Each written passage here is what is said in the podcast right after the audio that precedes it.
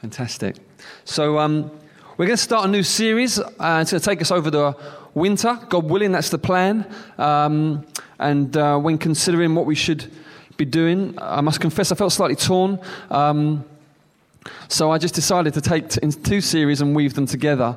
Um, over these next 15 weeks, the plan is that we will, um, every other week, look at a psalm. There's a particular group of psalms between a, a Psalm 120 and Psalm 134 called the Songs of Ascents. Um, and um, we'll be looking at seven out of those, uh, 15 of those psalms. The main aim there really to bring comfort, strength, encouragement, um, which I think is very important over the winter months, especially. And then we're going to interweave it. So every other week, we're going to look at a parable that Jesus told. And it's hard to group together Jesus' parables in one specific theme other than saying they're surprising.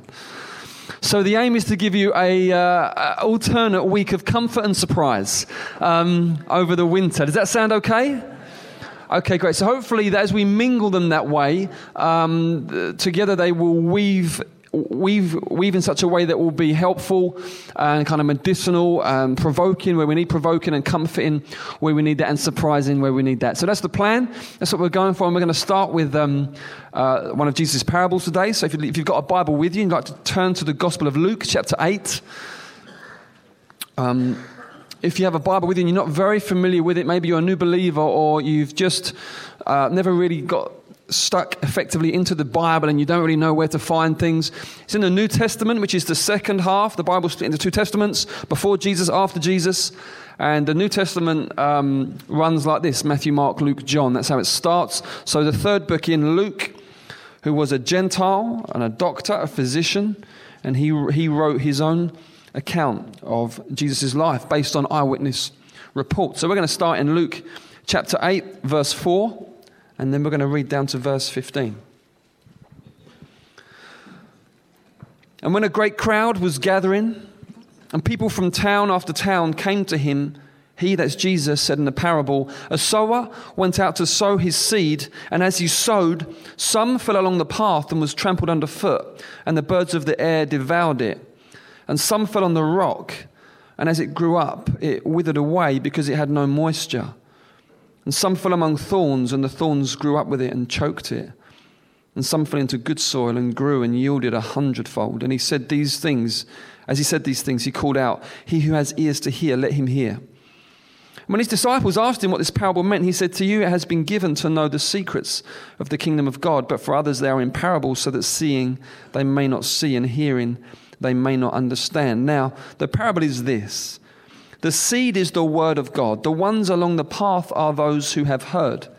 Then the devil comes and takes away the word from their hearts so that they may not believe and be saved. And the ones on the rock are those who, when they hear the word, receive it with joy. But these have no root. They believe for a while, and in a time of testing, they fall away. And as, uh, as for what fell among the thorns, they are those who hear. But as they go on their way, they are choked by the cares and riches and pleasures of life, and their fruit does not mature. As for that in the good soil, they are those who, hearing the word, hold it fast in an honest and good heart and bear fruit with patience. Let's pray. Lord, we thank you for your teaching, original, penetrating, arresting. We pray, Lord, that it would have those qualities today as I unpack it and proclaim it. We pray, Lord, that by your Spirit you bring these words to life again, afresh, that we would be able to understand clearly what they mean for us in 21st century London, Lord, where we're so divorced culturally and generationally from when you taught these things, yet thank you that your word is living and active and sharper than a two edged sword, and it cuts right into the heart of who we are. So please go to work through this word today. We pray in Jesus' name. Amen. Amen. Okay, so this is really a parable that sets about exposing the various conditions of the human heart. That's really what's going on there. Um, Jesus is saying um, that there's varying conditions of the human heart, and they're exposed by the way we respond to the message. Now, what we have here, we have the person sowing the seed, who is the person sharing the gospel, sharing the message. We have the ground, which is the person receiving the message. And then we have the seed, which is the message, the word, the gospel. Now, in a nutshell, what is the message? What is the seed? In a nutshell, it is this is that God has not left us to our own devices, but has rescued us. God has actually done something about the human predicament and he has broken in and on a rescue mission for us. Now, the nuts and bolts of that rescue mission to try to uh, kind of unpack it in a, in a concise way is that he has sent his one and only son, Jesus, who has lived a perfect life on our behalf, died a sinner's death on our behalf, and then has risen from the dead on our behalf. Now, in doing those things, Jesus has tackled every element that is a problem between us and God. Here's what I mean. Him living a perfect life deals with the problem that we don't, that we store up judgment by the way that we live. You know, the things that we think, say, and do, the things that we don't think, don't say, and don't do, that we choose darkness over light, that we enthrone ourselves before Him, um, and that we follow the lusts and desires of our flesh rather than the impulses of the Holy Spirit. These kinds of things lead to a predicament, a problem, a hostility um, before, in our relationship with God. There is a big problem by these things. Jesus lives the perfect life on our behalf, He tackles that. So he doesn't just live a perfect life, which would be inspiring but discouraging because, well, where does it leave us? But he does it for us. Then he dies the sinner's death, which is completely unjust on one level because he's never done anything wrong. So why does he do that? Well, because of the way we live and the way our heart is set against God, we deserve a sinner's death. We deserve judgment um, and the wrath of God. And so, what Jesus does is he stands in our place. He's judged in our place. If you like, um, the debt that we owe God, he paid through his own suffering on our behalf. He was the sacrificial lamb, if you like. He, that's how the Bible describes him the Lamb of God who takes away the sins of the world. Okay, so he bore our sins in his body, the Bible says, so that it, on our behalf, and then the other problem is obviously death. That because the wages of sin is death, and we sin when we die, that is it. We face eternal death, eternal punishment, um, and we are uh, cast away, if you like, from the love and affections of God and know only the wrath and judgment of God forever. Jesus, through his resurrection, overcomes the power of death so that, um, on our behalf, so that death for us becomes no more than going to sleep. Okay? So, what God has done is through Jesus, he has tackled every one of the problems that affect affect our relationship with God. And He's solved it, He's sorted it. And He said, now you can come into all the benefits of what Jesus has done for you freely. That's why we call it a message of grace. It's not do this, this, and this, and you might get right with God. It's not pray this much and it might be okay. Go to church and God might be happy with you. That is not the message. The message is God has done it in Jesus. Okay? God has accomplished it. It's done every base that needed covering has been covered through Christ's work, and so that we can now be invited in freely to the victory of God. That's the gospel of the kingdom. And it's called the gospel of the kingdom because basically the message is that God, who is the, the Father, who is the King of the universe, has sent his his son and established him to be king over the nations and king of all creation. And he's established his son as king and lord of all with all authority. And this great King Jesus invites us to become his loyal subjects, those who enjoy citizenship in the kingdom of light, the kingdom of life, the kingdom under Jesus. It's the gospel of the kingdom. It's like sin actually is, is, is not the ruler, Satan is not the ruler, Jesus is and um, about an everlasting kingdom, and we are invited into that. Okay? That's the seed. Now, the parable we're going to look at in just a moment teaches that that message, that seed, is responded to in a variety of ways. And I, I wouldn't be surprised if all around this room now there are different responses going on, because that's exactly what Jesus teaches in the parable. So I want us to look at each of the four categories, and I'm simply asking the question today who are you? And I want you to ask yourself, who am I, as we look at these categories? So, category number one. Let's read it again. A sower went out to sow his seed, and as he sowed, some, some fell along the path and was trampled underfoot, and the birds of the air devoured it. And then he describes it, defines it in this way. The ones along the path are those who have heard, then the devil comes and takes away the word from their hearts so that they may not believe and be saved. Is this you? It's very interesting that Jesus ascribes what goes on here to the devil's work. Very interesting. Um, it gives us an insight to how Jesus understood the work of the devil. Now, in the illustration, we've got this pathway. So the seed drops on the path, not the soil. First element to this is that there is a hard heart. Next, we hear that it's trampled underfoot by men. Now, scripturally, what does that mean? When it refers to being trampled underfoot by men, it refers to the life that is really lived under the opinions of others. It's lived under the sense of what's everyone else saying? Okay, I'll say that. What's everyone else thinking? Okay, I will think that. That is what is that is that, that phrase Jesus uses it elsewhere. He talks about Christians being salty. He says Christians are the salt of the earth. What does he mean? He means that in those days there was no fridges, and so to keep meat um, from going off, you would um, season it with salt. And he's saying you're the salt of the earth. You are here to keep the world from going rotten. That's one of the reasons why you're here. And he says, but what good is it if salt loses its saltiness? He said it's no good except to be being thrown out and trampled underfoot by men. Ah, why does he use that phrase there? Well, because if you lose your saltiness, you're no longer willing to speak up, to stand up, to disagree, to uh, play to a different rhythm, to give off a different aroma, however you want to put it. You're no longer in that place where you're living by conviction. You are just coming, going along with what everyone else is saying and thinking. And, uh, and so that's being trampled underfoot by men. So we see here in this first category, there's a hard heart, then there's being trampled underfoot under the opinions of others, and then there's this sense in which the birds just come and take it away,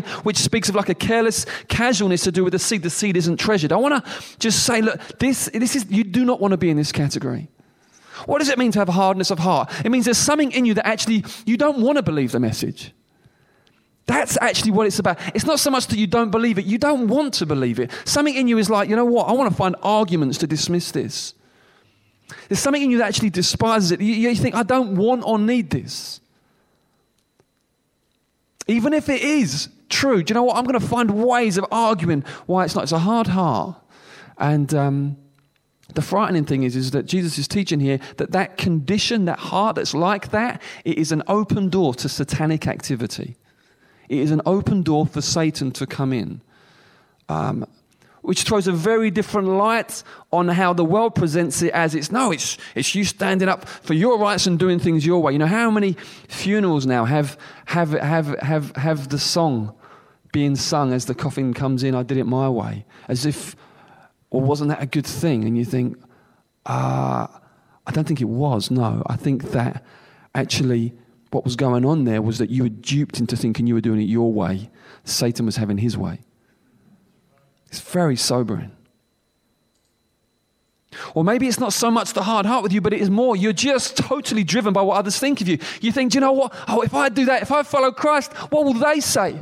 How will my girlfriend or boyfriend respond? What will my parents say? And you're, you're driven by that. That's the pervading way your mind goes. As soon as you begin to consider Jesus and his claims and his kingdom, your, your mind goes over to that. And it, what happens is, is that, that, that um, whole kind of desire to follow him or to get to know him or to find out more about Jesus is, is, is crushed or is squashed under this mentality of I can't because how will I possibly look that person in the eye? What will I possibly say? It's a terrible way to live. You, that is not living by conviction. That is living, you're just being, you're being blown around by just, just the current trends of thought. But even more frightening than that, Jesus is suggesting it's a satanic thing. How so? Well, here's, here's how because the Bible presents Satan as one that will influence the thinking and influence the opinions of people and create trends and fads and fashions that cause whole swathes of people to think in a certain way. And it's just seen as the latest thing and really cool. But actually, what it is, it's just a way of thinking that is against Christ. And so, as you buy into that, you actually become a slave and a victim of that. It's, it's, eh, Jesus is exposing, no, this is what it is. Don't, it's not, it's not cool, hip, trendy. It, actually, what it is, you're just a slave to what everyone is saying in this current, current age that we live in. And it changes from generation to generation, but it's really always the same thing. Anything to keep you away from Jesus, whether it's a, a huge, I don't know, like, um, whole nations following dictators, like how the whole of the mindset in Nazi Germany was just kind of it's weird. How did that happen? How did this nation of intelligent people just get caught up in that? No one really knows still. No one can explain it. No one can explain how that whole nation just followed this man. It was a demonic thing. That's what was going on there. You're just able to just catch people up. What is it in our time? In our time, it's this whole thing of kind of it's it's what I would it's what the, the theologians describe as secular humanism. It's this thing of the actually, you know what? We can do it in and of ourselves to be part of an institution institutionalized religion, especially something like Christianity. It's passe. It, it just kind of it's just into brainwashing. You know, it, it's the absolute truth stuff. That you, that's what terrorists are made of, and it's that whole thing. It says no. He said you've got to think for yourself, and you know you've got to just come up with your own little thing. And it's it, it's it's kind of marketed as the way forward, the the new enlightenment, and actually it's not new at all. It's just going back to the Garden of Eden, where Satan said to Adam and Eve, "You can be just like God. You can you can figure it out for yourself. You can have." Have that autonomy. And it's just as a slavery. Or then there's this third element whereby the birds come and snatch it away. And uh, what's happening here? Well, there's just whenever something gets snatched, it's because you haven't held on to it. That's basically what's happened. Is there something you've not held on to it? You know, you go into a, you go into a shop, you've got a bike, you go into a shop, you think, oh, I'll only be five minutes. I won't bother about locking it up. I'll, you know, I'll be five minutes. You go and you come out and it's gone. What happened there? You didn't guard it. You didn't protect it. Your attitude was, well, oh, you know, okay, well, well, I'm sure it'll be fine. And in the same way, this can be a satanic thing whereby God's message comes. This message that God would give his one and only son to die in your place that you might have everlasting life. And your response is, okay, well, you know, we'll see. It's, what, what is that? Is I mean, surely not. Surely you can't respond. Surely you either have to have to say, well, I need to find out about because if this is true, this is sublime. To just kind of leave it sitting on this kind of on the surface of this kind of hard heart, and we'll see what happens. Well, it will get snatched away. It will get snatched away. Why? Because of spiritual reality. Because Satan is at work to keep people from knowing, knowing God. I want to just say, if this is you, please wake up. I say graciously, kindly, please wake up to this and consider that it, it might not just be me brainwashing you. Consider that it might be true. Just, I'm just asking you to consider that, to even just give that some thought. And if this is people that you know, and we all know people like this, I may pray. Because it's more than just a mental thing, it's a spiritual thing. Yes, it's pray. Pray, God, lift that veil. God, silence the lies of Satan in that person's mind. God, bring in your truth. Pray. It's so important. And then we have category number two. Let's read about category number two. Some fell on the rock, and as it grew up, it withered away because it had no moisture. And then Jesus describes it like this uh, in verse 13. And the ones on the rock are those who, when they hear the word, receive it with joy, but these have no root. They believe for a while, and in time of testing, fall away. So we've still got we've got a, a situation that looks very different. It looks really different, but actually it's the same. What it looks like is, man, this person has received the word. This person is excited about the Lord. This person is probably talking about Jesus. Uh, when they hear that, like, wow, I, I want to be involved in this. count me in. There's enthusiasm, there's initial excitement, but it turns out to be actually a fad. That's what it, it's a fad. Something, this is a different thing uh, than, than salvation. What it is, is like, it's, you know, sometimes you, you discover a new restaurant and you find it this is, this is great. I'm going to tell my friends about this. You become evangelistic about it. There's a great little place on the corner of Kentish. You've got to see it. Oh man, the selection and the prices. You're evangelistic about it. You're excited about it. It's, what's happened there? You've been moved by it. You've been moved by an experience, but you're not changed. Yeah, you've been moved. It's, it's wow, this was, that was great. We're going to do that next week. You're excited. Speak about it. Tell your friends. You've not been changed. Or like a movie. Maybe you see a movie, you think, oh, this is, you're weeping one minute, you're laughing the next. Let's, pause. We've got to get coffee and chocolates out because this is, we've just got to enrich it even more. This is an amazing experience. It's the, but that's, it's an experience. It's an emotionally charged experience. But when the film finishes, you leave and you are the same. And again, you may be evangelistic about it. You've got to see that movie. It's a crime. Oh, we laughed, we cried. We don't know what was going to happen next. The twist at the end. But you're still you. Jesus is saying this is some people's response to the gospel. It's all, oh, wow, this is, I went along and the songs, whoa, and the people, and the, the guy spoke, and I just thought, yeah, I'm, oh, you've got to come with me, you've got to come along, this is amazing. And then a bit of hardship comes. Yeah? And then, what, and then it's like, whoa, oh, hold on, where are they gone? We'll never see them again. Why? Jesus said there's no moisture. And then later on, he says, Well, there's no root. What's he saying there? He's saying that actually it was superficial, it was shallow. Something really shallow happened, and it was confused with something deep, but it was shallow. And uh, no power for life change, but really just uh, kind of, there was a moving experience. See, the idea is, is that this seed goes into the very depths of who you are. It hits, this message hits the nether regions of your selfishness, of your idolatry, of all these things that make us what we are as sinners, that this seed goes in and brings transformation in those depths. That's the idea. Jesus saying in this case, it just didn't, it didn't happen. Why no moisture? Well, because you see, the root needs to go down deep. You see, the idea is Jesus explained it like this He said, When you come to know Him, it will be like a spring of living water opens up from the inside and bubbles up. New life. The Spirit of God, illustrated by living water bubbling up. Whoa, there's moisture there. There's more, something deep has happened. You've been changed at the center of who you are. It's the gospel doesn't just join in with the many other things that are orbiting around your life, around the central thing, whether it's most likely yourself or something else. Just joins in and you add a bit of that on. No, the gospel comes in to be central. Jesus comes in to rule and to reign. Category two. Now we go to category three, which is when we all start to tremble. Because category three leaves the theologians scratching their heads. Is this person saved or isn't he? And they all disagree. Because it's, it's enigmatic. I don't think Jesus told the parable in order to make us scratch a head over that. I think he told the parable that we might search our hearts and make sure we don't become this person.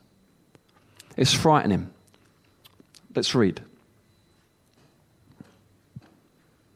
Some fell among thorns, and the thorns grew up with it and choked it.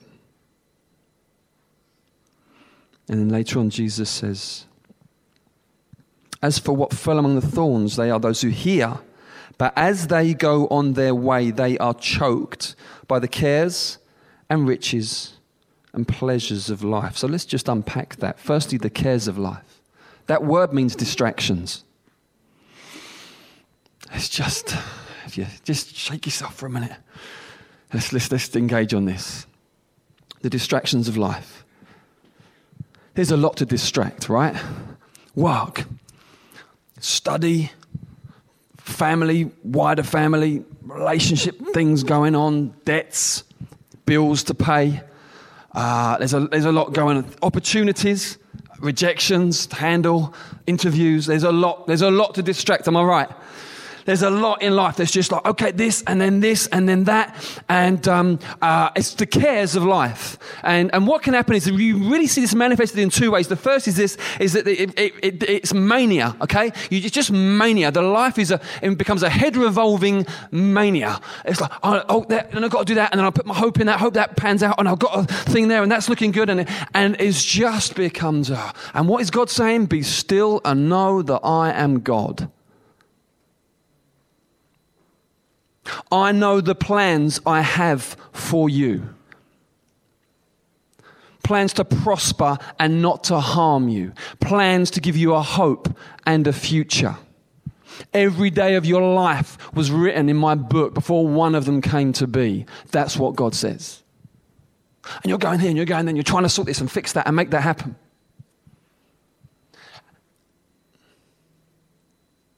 At this point, I'm not endorsing a life of simply sitting there and simply entirely just meditating on Scripture and everything will happen. But I'm talking about getting something settled in your spirit and your activity coming out of that. The other effect of being of the cares and distractions is you become careworn. You are the person who life becomes a to-do list. You're working through chores. I've got to do that, then I can move on to doing that. Then I'll try and grab some sleep, but not too much, because I've got to do that. Oh no, I'm too scared to check my inbox because it will just make the list longer. What's happening there? What's happening is you're becoming careworn. The cares of this life have become, they've filled your horizon. You've lost the bigger picture. You've absolutely lost what it is Jesus came to do in your life. Jesus says, I've come that they may have life and life in all its fullness. That's, the, that's what God speaks into that. Stop. But I might disappoint her. Stop. But I might don't want to let. Stop. Stop. Settle some things. Why? Because this, if you let it, will choke your life. It will choke the work of God. The fruit will not come to maturity. You will become either a maniac or a depressive, or both.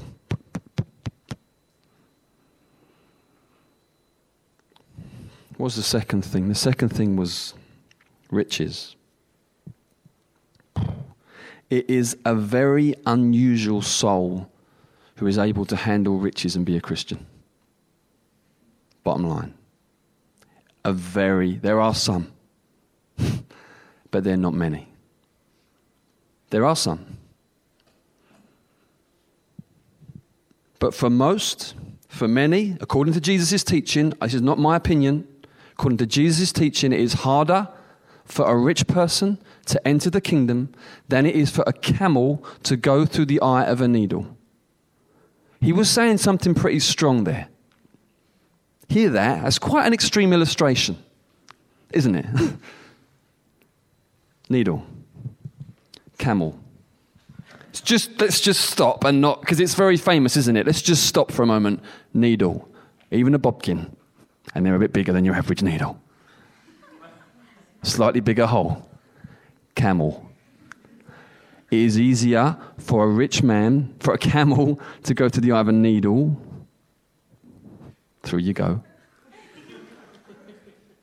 than for a rich man to enter the kingdom of heaven. Is this saying that you cannot be rich and be a Christian? No. What is it saying? It is saying this. It is very, very difficult to be rich and a Christian and maintain the right priorities. Why? Here's why. When you've got a lot of money, you've got a lot of security, in quotes. You've got a lot of options. You, have got a lot of opportunities.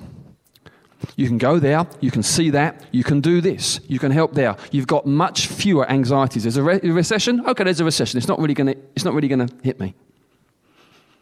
Kids, they want to go to university? No problem. Private school, we don't like a local comprehensive school? No problem. We can just pay for them to go there. Okay? There's a it, lot, a lot of anxiety is taken away, a lot of options are given. It's a, there's a, and it can just, the human heart being what it is, can just say, gee, this is great. And what happens is, is that that which is seen begins to overtake that which is unseen. Because when you've got that kind of life and opportunity and resource to be able to, for faith to grow in that realm so that what is unseen becomes more visible than what is seen. And so, it, and so what happens is, is that you begin to just invest radically in the eternal kingdom. Man, that is unusual. Man alive, that is a very unusual thing. Jesus is saying that's exactly, that's, that's exactly what he's saying here. That riches very often prove to be a weed that chokes what God is doing. Now, there are instructions throughout Scripture about what to do if you're rich, and it's things like this. Some people give it all away. You will not be able to handle it. It will get your heart. Give it all away. That must be true for some today. It must be. Why? Because it was true for some in Jesus' day, and people haven't changed. People are the same. So for some, it's give it all away. You saw it with the rich young ruler in Mark 10. You saw it with people like C.T. Studd in the 19th century, a very famous cricketer, very, I mean, household name, and uh, just loads, loads. I think he had like in estates, inheritance. He just gave the lot away. For him, that he said, this is the only way I'm going to really follow Jesus is by doing this. For others, it's different. It's that there, is a grace for them to become philanthropists, for them to become those who do good for the kingdom with their money. Those who uh, just doesn't get a place in their heart. They just they become like conduits they just become like conduits. Money just goes through them. And it's like, yeah, just keep it coming up. I'm just, I don't love this stuff. I love Jesus. And it just, they're investing in things of the kingdom. That's why it can happen and it can be done. Hallelujah. But for many, it becomes a weed. And so because it becomes a weed for many, I want to warn some of you against it. And, and, and even if you're that person who's able to handle it, I want to say this to everybody do not pursue wealth. Time and time again, the Bible says, do not pursue wealth. You will hear Christians teaching you to pursue wealth. They are deceiving you. They are preaching against Scripture.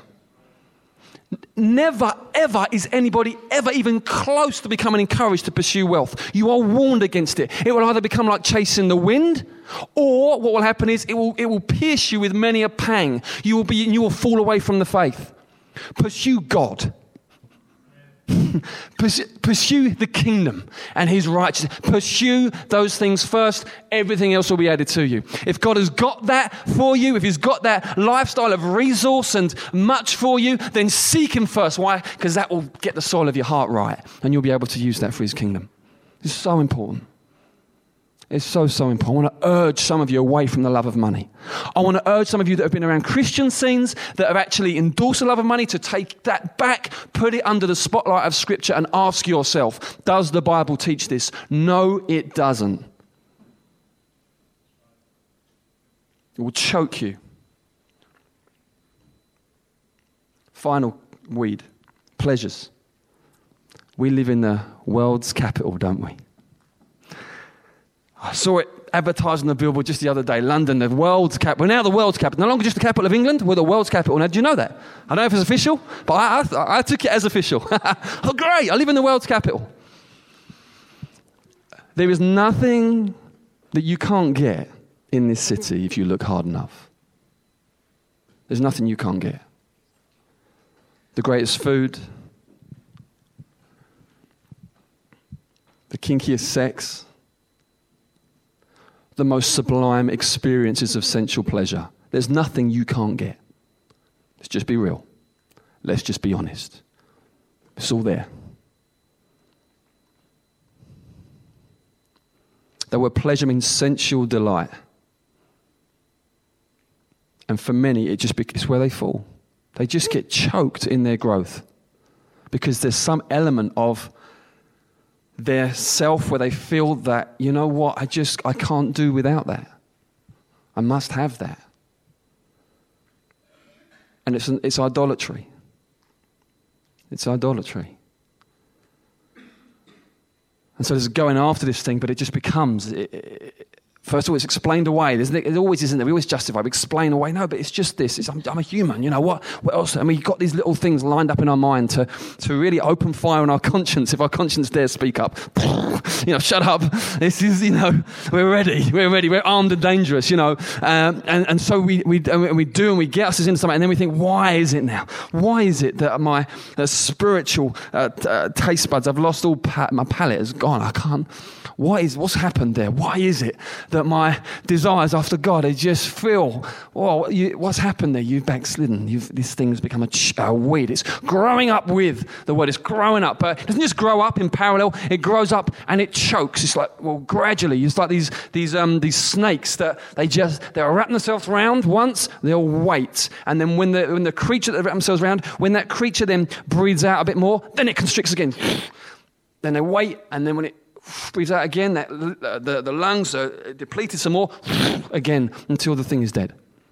That's what it's like. We go around once, okay, we go around again, and it's like this with the pleasures of, the, of this life. There's, what does the Bible have in its arsenal? What does God have to say about this? Firstly, the pleasures of God are more deeply satisfying than any pleasure this world has to offer. And if you drink at the fountain of delights in God, you will find yourself feeling very differently about the pleasures of this world. They will fall into their proper place because some of them, in and of themselves, are not wrong. They just need to be redeemed. Okay? Not, this isn't an anti pleasure talk. Okay? This is a talk about let's get into the pleasures of God. Let's get ourselves delighting in Him. Let's get ourselves feasting on Him because that puts it right. The Bible never attempts to say that sin is not pleasurable. In fact, it frankly admits that sin is pleasurable. Very frank, very honest. Sin is pleasurable. That's why we do it, isn't it? Isn't that what? Would we do it if it was really horrible? Can you imagine that? I've fallen into sin again. You know, I was feeling really bad, so I thought I'd do something to make me feel worse. Well, that wouldn't work. It was crazy. You know, what do we say? We say, oh, you know, I was feeling low and I just wanted to, just a bit of pleasure, a bit of escapism. Yeah, Cause, and it was pleasurable. Yeah. So why are you looking so down? Because it proved to be a lie. It proved to be fleeting. It proved to leave me in a worse state after than what it promised before. That's how it works, isn't it? It's pleasurable, but it's fleeting. It's a lie. You know, here's the other thing the Bible has to say about it that it's incompatible with the pleasures of God. God is against sinful pleasure. Pleasure that is idolatrous, pleasure that really just wants to win our hearts, pleasure, things where God says, no, that is going to harm you, which is the other thing. Sinful pleasure is destructive. It destroys you. It destroys your affections. It destroys your, even your intellect. It destroys your moral power. It destroys your convictions and it destroys those around you. This is sobering stuff. And some of you might be sitting there thinking, I wish I hadn't come today. He's making it worse. He's just making this whole thing worse.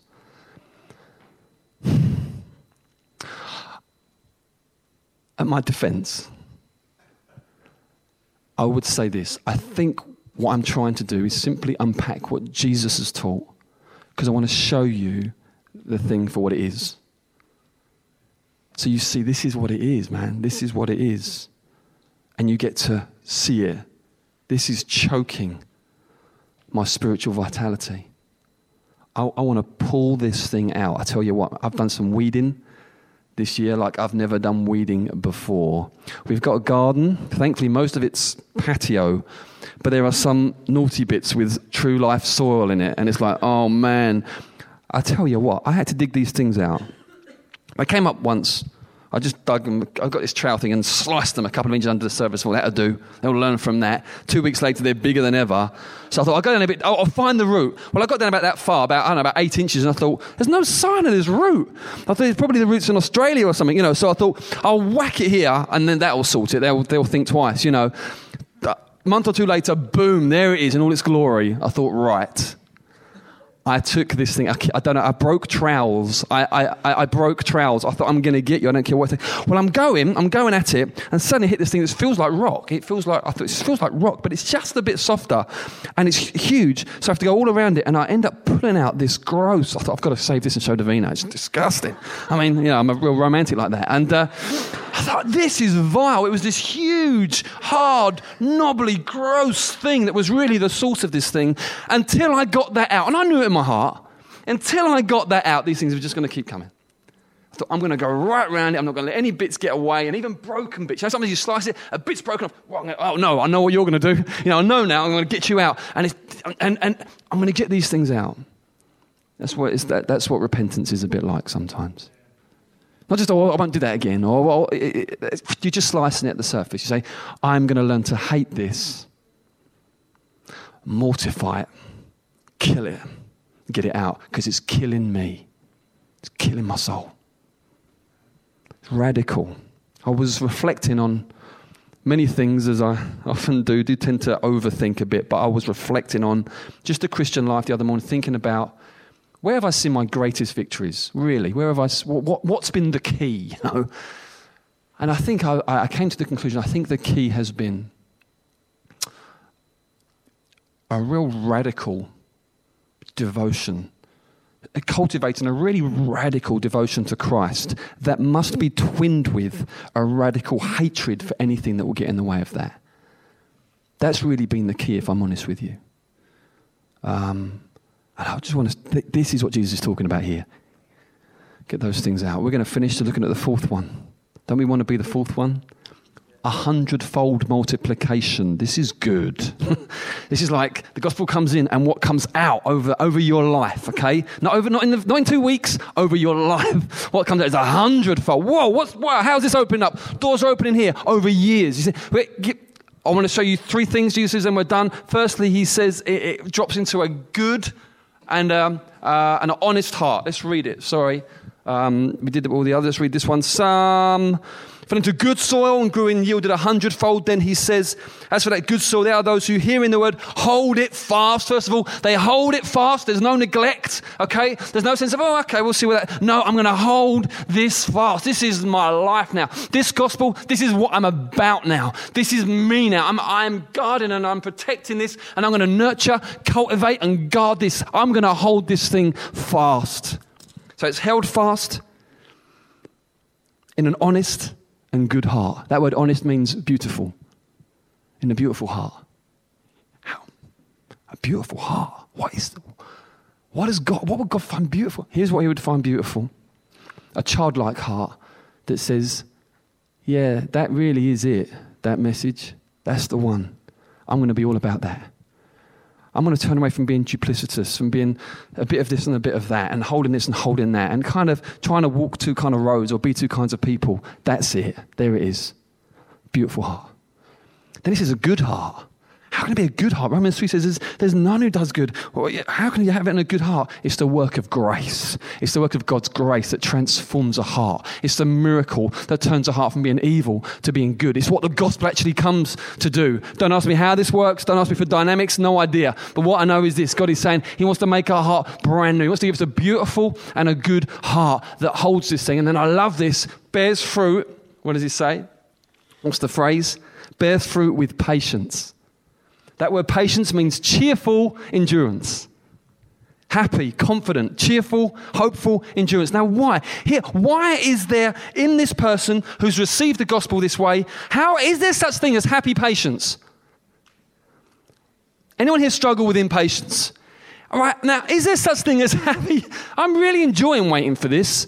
This thing that I really, really want more than anything in the world, I'm really enjoying waiting for this. This is a, this is a great wait. No, no, no rush. What is going on here? Here's what it is. The person who gets the message, they get, they understand this gospel message has got multiplication written into the very DNA of the thing. It's all about growth, it's all about expansion, it's all about transformation on every front. That's what it's about. It's not just doesn't just sit there, it's about multiplication. So it's taken in this gospel is going to be a gospel that is looked to run throughout the whole earth and to bring glory to God by touching many people's lives. So it's so it's going to run, it's going to grow. It's like the acorn, see, uh, you know, the oak, kind of the, the seed of the oak, which is just, there's a little thing, but within it is the DNA for this incredible thing. It's the same with the gospel, okay? In it is the DNA to become this incredible earth filling thing. And so because of that, the person who goes on with God with this heart that is just kind of the soil's clear of those weeds and they're just following the Lord, there's why are they so cheerful as they carry on? Because they know as they keep their heart right, it is inevitable that there will be multiplication. It can't not. The thing cannot grow except by what weeds? Oh, except by what? A superficial heart. Oh. You get your heart right, the thing has to grow. So why are we cheerful? Because we know it's going to happen. It's simply it's going to happen. Now it may take weeks for some fruit, years for others, but we know it's going to happen. So I'm going to finish by asking this question, how do you get how do you cultivate that kind of a heart? What you do, you take the other three categories and you make sure that none of those things are you. As you do that, you end up with that. You fight against one, two, and three, you end up with four. Now, the question is, isn't that a bit negative? You're just telling me that if I just kind of say no, no, no, no, no, no, no, no, no to that, I end up with this. How does that work? Here's how it works. You say no to a hard heart, what are you saying yes to? A soft heart. It's not just that you're saying no is a saying yes. You say no to the fear of others' opinions, everyone being trampled underfoot. You are saying yes to living by conviction. You are saying yes to, I want, I'm concerned what God says. You say no to kind of holding the gospel in a casual way. Well, we'll just let it go. You're saying yes to, I'm going to guard this with my life. You say no to being superficial and simply sentimental and nostalgic about your Christianity, and it's just kind of, I just want to move and experience. You say no to that kind of shallowness. You are saying yes to depth. You say no to the cares of this life. You are saying yes to trust in Him. You say no to the riches of this life, you are saying yes to eternal riches. You say no to the pleasures of this life, you are saying yes to the pleasures of God. The result is what? A heart that is clear from those things whereby the gospel can grow and multiply. Hallelujah. Come on. That's what God wants for us. That is what Jesus was getting at with the parable. And the whole aim of it was so that you might search your heart. And when need be, do real repentance that you really say, This is all wrong in this area. The way I approach and think about that is all wrong. I, I want to deal with that now. How do you repent? Well, you, you recognize it, you bring it before God. I would say the vital part about being part of a church is that you can then confess your sin. What does the Bible say? Confess your sins to one another and be healed. There's confession among beloved and trusted brothers and sisters. It's not like a, you know, not like the deal where you go and see the priest. We're all priests, right? You go to a trusted brother or sister. You say, "Look, can I talk to you about this?" There's prayer. There's power given by the Holy Spirit to overcome. There's gospel centered accountability, not just let's talk about our sins, let's talk about what Jesus has done and how we can overcome those things. There's honesty, vulnerability. We work these things through, and our heart gets cleansed from those weeds, and we begin to walk in more and more fruitfulness. That's what we want, isn't it? Let's just be before God. I'll let you guys just have a chance to, just for the Holy Spirit to, you know, it doesn't all happen in a moment, does it? But it's, it's important at the end of a message to just have a bit of a chance to just respond before the Lord.